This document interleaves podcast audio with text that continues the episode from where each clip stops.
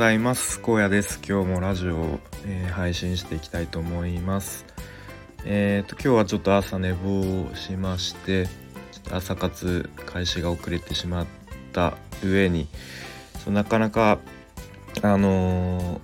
まあ、ウェブ制作の方ですね、コーディングが進まず、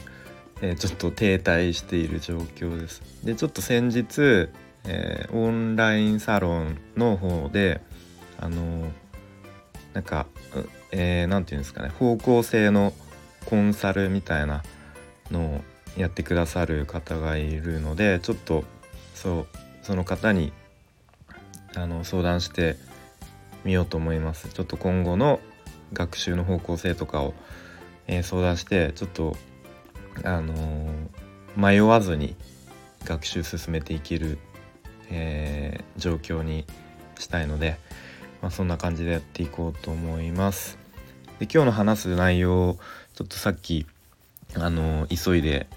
かん絞り出したんですけれども、えっと、お金の知識は親からの影響が大きいっていう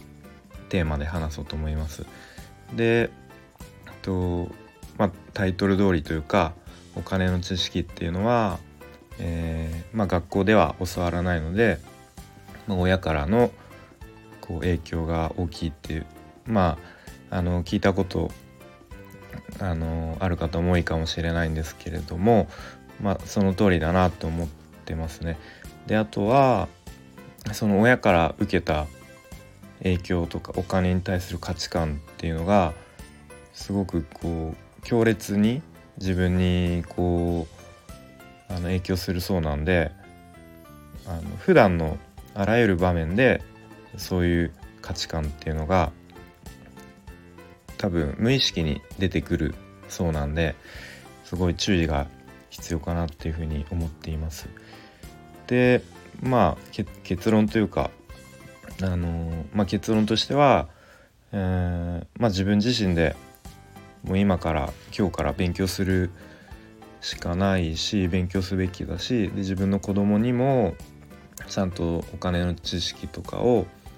あの与えて、で子供が自分自身でこう考えられるように、えー、していかなければなというふうに思っています。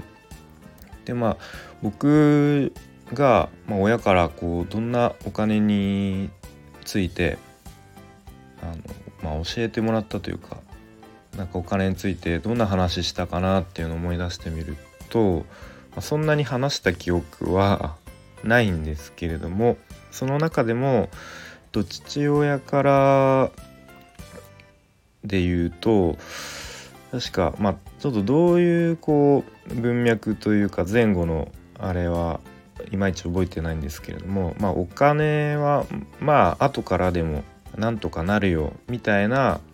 ニュアンスの話をしたのを覚えていて、まあ、これ、まあ、こうどういうこう真意で言ったのかっていうのはよく分かんないんですけども、まあ、僕の中では多分まあ自分でこう一生懸命稼がなくても、うん、まあ後からお金ついてくるというか、うん、まあ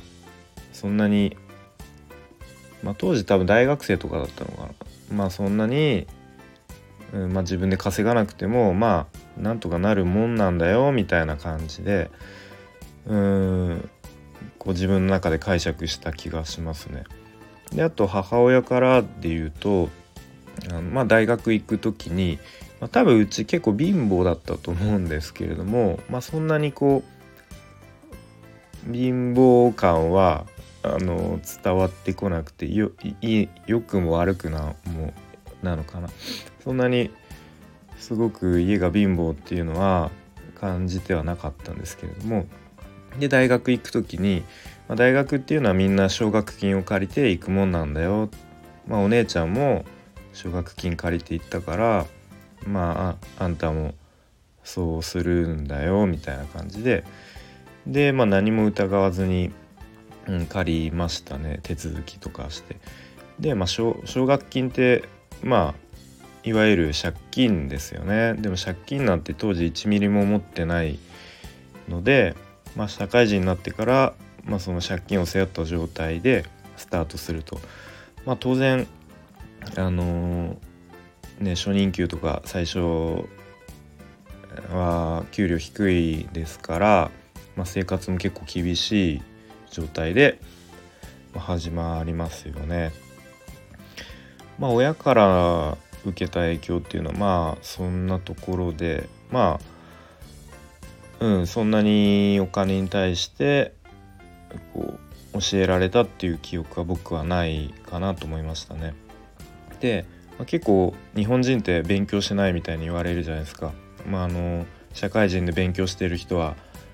ろくパーセント、 あ 6, あろっぷんかいちにちの平均勉強時間ろっぷんみたいな言われるじゃないですか、よく。で、日本人はもう全然勉強しない、えー、国だと。で、まあお金に対してもそうだと思うんですけど、じゃあなんでお金の勉強しないのかって考えた時に、まあ、昔は銀行にお金預けるだけで年利 よんパーセント とかであの勝手に増える時代があったと。で、まあ、そういう時代は、まあ、何も考えずに銀行に預けるだけで勝手にというか、まあ、割とお金がどんどん増えていったから、まあ、勉強する必要はなかったけど、まあ、今はもう時代が変わって違うですよね、ち違いますよねっていう、えー、話ですね。で、今はもうメガバンクとかだと、まあ、ちょっと正式に分かんないですけど れいてんれいれいいちパーセント とか、まあそんな本当すごい少ない年利なので、まあ、ほぼ増えないし、むしろ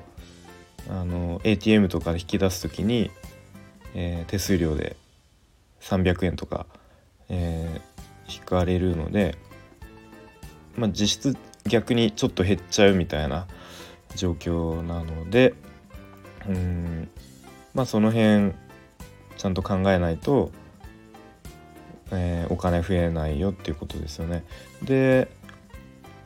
えっと多分まあこう国としては、まあ、国民がおとなしく銀行にお金預けてくれる方が都合がいいから、まあ、別に、えー、学校教育で教えなくてもいいよねっていうのがなんかありそうだなっていうふうに思いますね。で、あとは、えっとまあ、これは全然僕自身ちゃんと勉強してないんで聞いた話なんですけれども、まあ、こう時代を遡って、まあ、江戸時代とかの話で、えー、まあこれも一緒で、えー、っとお金っていうのはやっぱ力なので、国民がお金を持ってしまうと、こう力を持ってしまうと、まあ、それこそ武器とかを、えー、買い集めたりして武器を買ってこうなんですかね、えー、せえー、江戸、江戸城を攻めるぞみたいな、わかんないですけど、まあ、とにかくこう国民にお金を持たれたくないみたいな、で国民がうっすら貧乏になった方が、まあ、都合が良かったみたいなことは聞きましたね。で、あとはなんか死の交渉みたいな、えー、なんか言葉があったと思うんですけれども、まあそれで、えーと、商人っていうのは、まあ、お金を持っていて、でお金を持っている商人はちょっと卑しい職業だみたいな、えー、存在として、まあ、扱われたみたいな話は聞きました。まあ、全然この辺は本当かどうか分かんないんですけれども、まあ、そういうなんか時代の流れがあるのかなっていうふうに思いました。で、今の時代だとお金の知識がないとこうどんどん搾取されると思うんですよね。で、搾取されて、えー、生活が苦しくなってきて、まあ、結構気持ちとか心にも余裕なくなってくると、なんか普段あのピリピリしたりとか、こう良くないメンタルにも良くない影響があると思うので、やっぱりお金の勉強は絶対しなきゃいけないなっていうふうに、えー、思いますね。うん、で、えー、っと親のそのお金の知識とかの親からの影響っていうのは子供に強烈に受け継がれるらしいですね。で、えーと、そういう親から受けた影響っていうのは、まあ、ちょっと最初の方でも話したんですけども、まあ、普段のこういろんな場面で出てきて、なかなか意識的に変えようとしないとあの変えるのが難しいっていうことらしいです。なので、まあ、自分の子供にはちゃんとお金の教育をしていきたいなと思うし、でそのためにはまず自分自身が勉強して知識をつける必要があると思うので、とまあ、僕自身全然お金の勉強とかしてこなかったし、結構にじゅう代の時とかなんかお金なかったなっていうふうに思いますね。お金全然なくて、結構毎月給料日前はギリギリみたいな感じだったんですけども、えー、まあとはいえ今日からあのやるしかないので、えー、ちゃんとお金の勉強も日々少しずつやっていきたいなというふうに思います。ということで、ちょっと長くなってしまったんですけれども、この辺で終わりたいと思います。聞いてくれてありがとうございました。